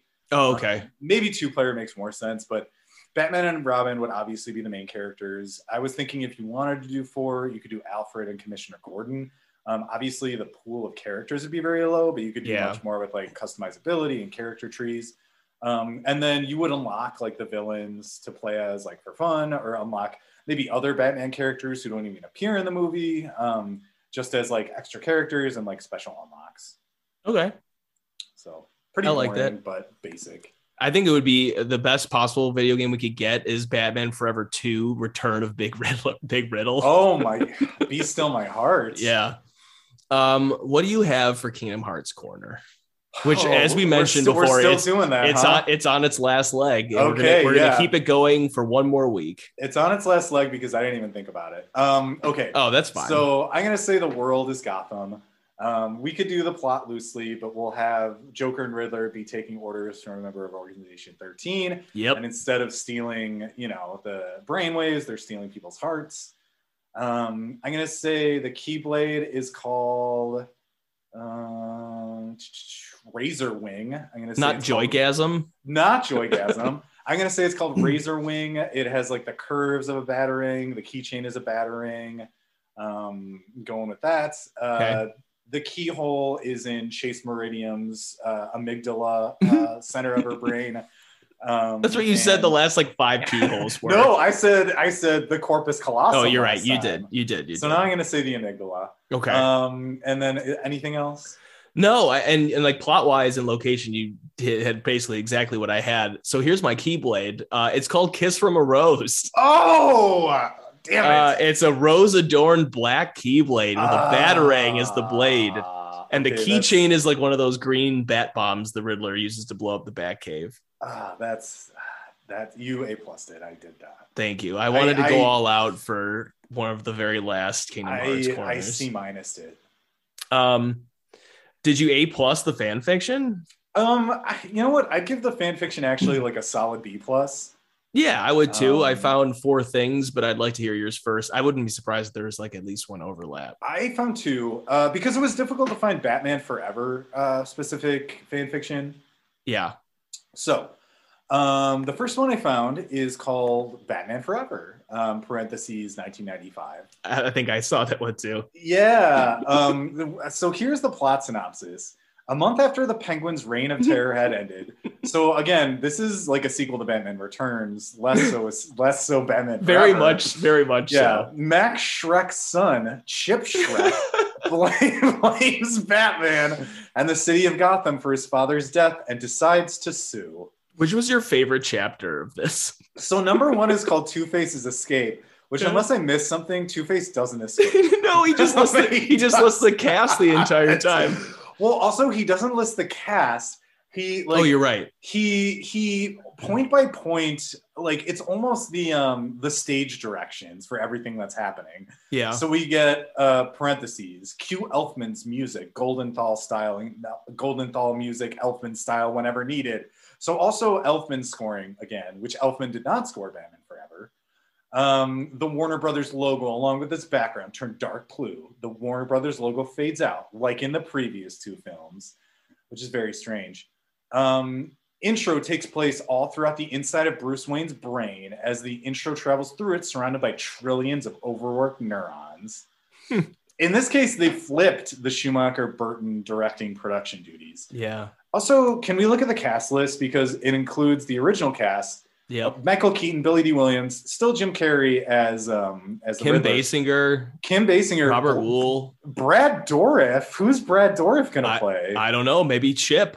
I lo- I listen. I mean, I love th- that's got to be it, right? He plays a lot of weird characters. Like, I, so does Christopher Walken. You know. Yeah, I love Brad. Blad. Brad Dourif is an actor, so I'm excited.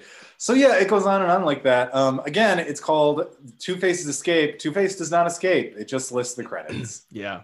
Um, the other one I found was called Darker Batman Forever. Did you, oh, did you find that? No, I d- no, I did not. Let's okay. hear it. So uh, this is an excerpt. It is four chapters. I believe it does not finish uh, the plot of the film. Um, but uh, I'm going to read this, this excerpt from chapter three. Dick himself was sixteen and looked similar to his mother, except having a male face and light brown hair.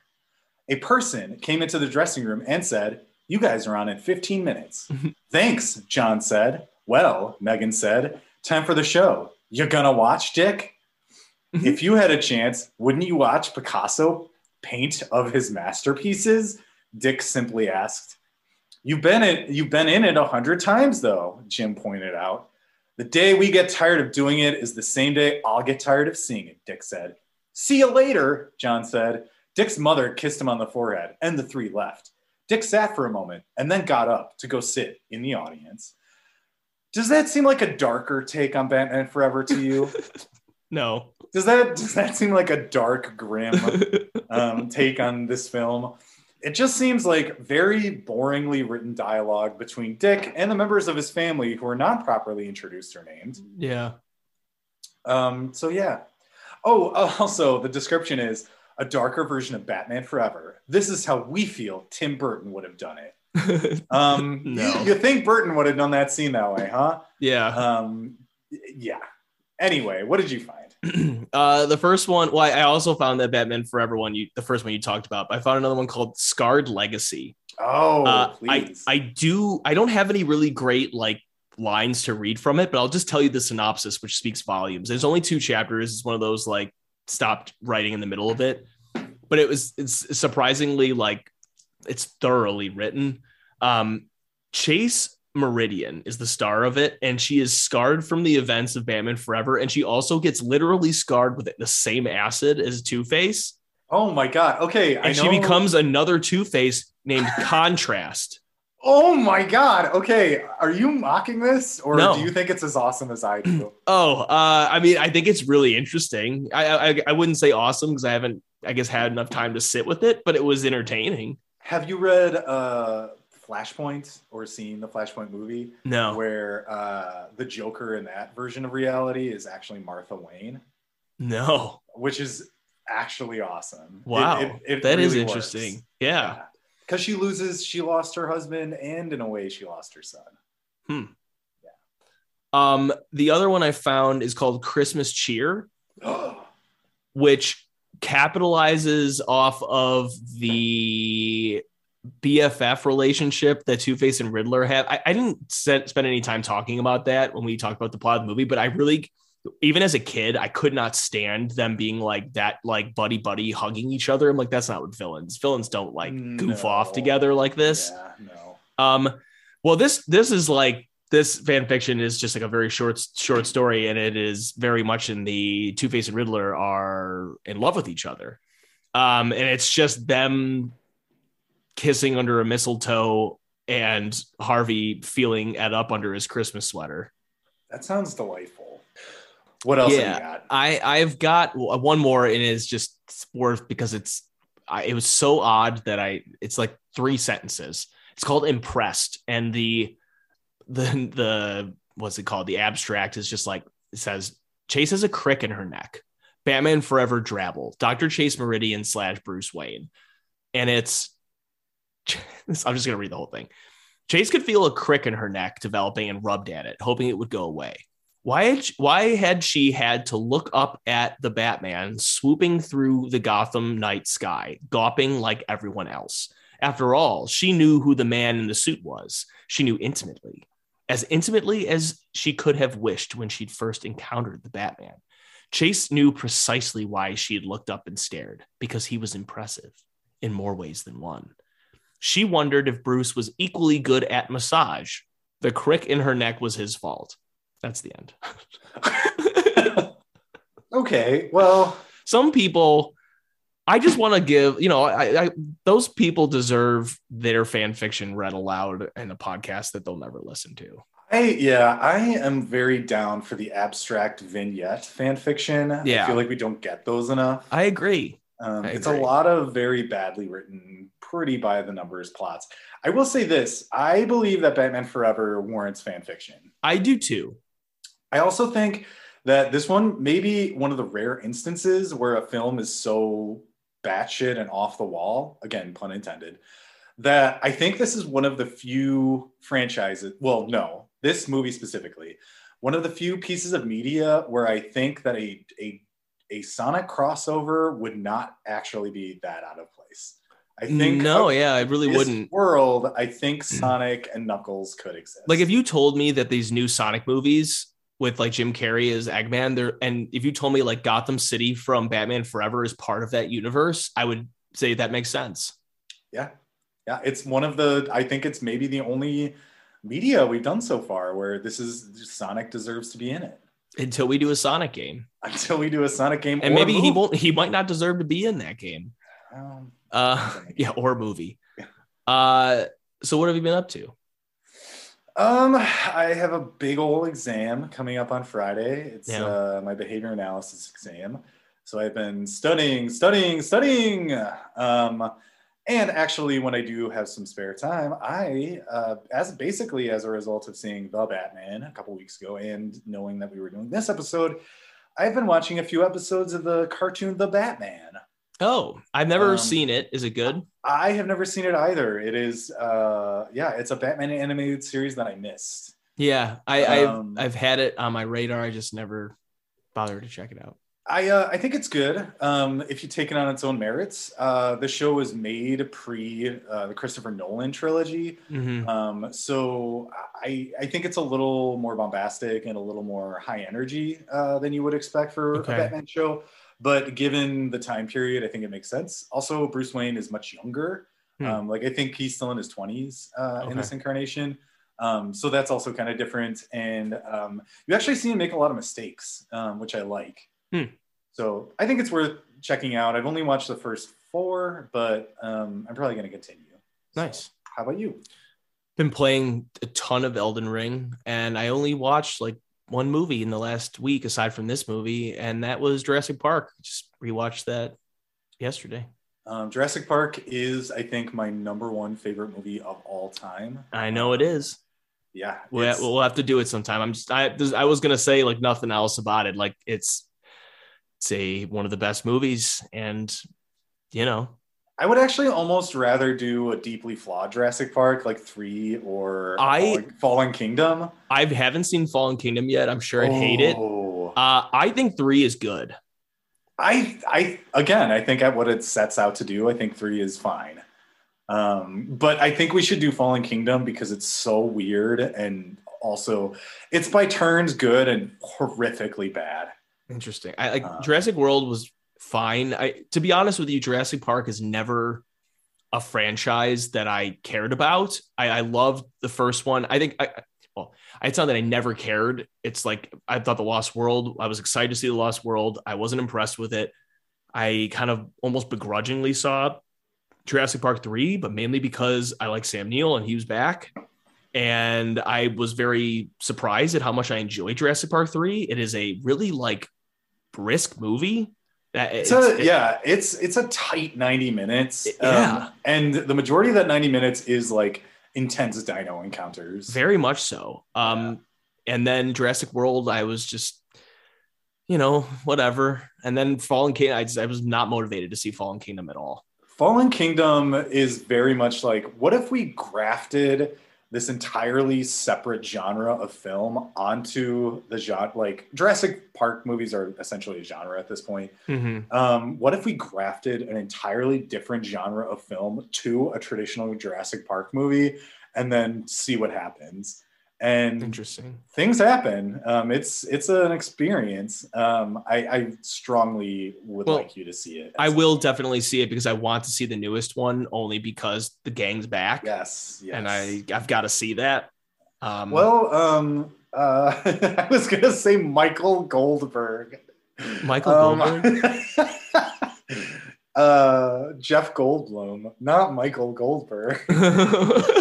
Jeff Goldblum.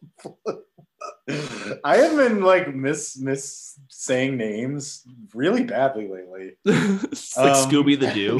Like Scooby the Doo.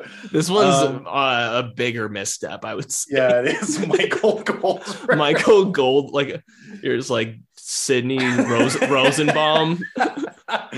um, no, uh, who Yes, that guy. What is his real name? Jeff Goldblum. Jeff Goldblum. Um, Jeff Goldblum uh, shows up in Fallen Kingdom as well. I and that was almost enough to get me in the theater, but it yeah. ultimately was not enough. Yeah. So, well, that was this was Jurassic Park three. This was Batman Forever. Oh, that's right. So, uh, tune in next week for a very special episode that I will not reveal here. No revealing. No revealing. Um, but until next time. Uh, give the Grinch a check if you haven't seen it before. Damn right.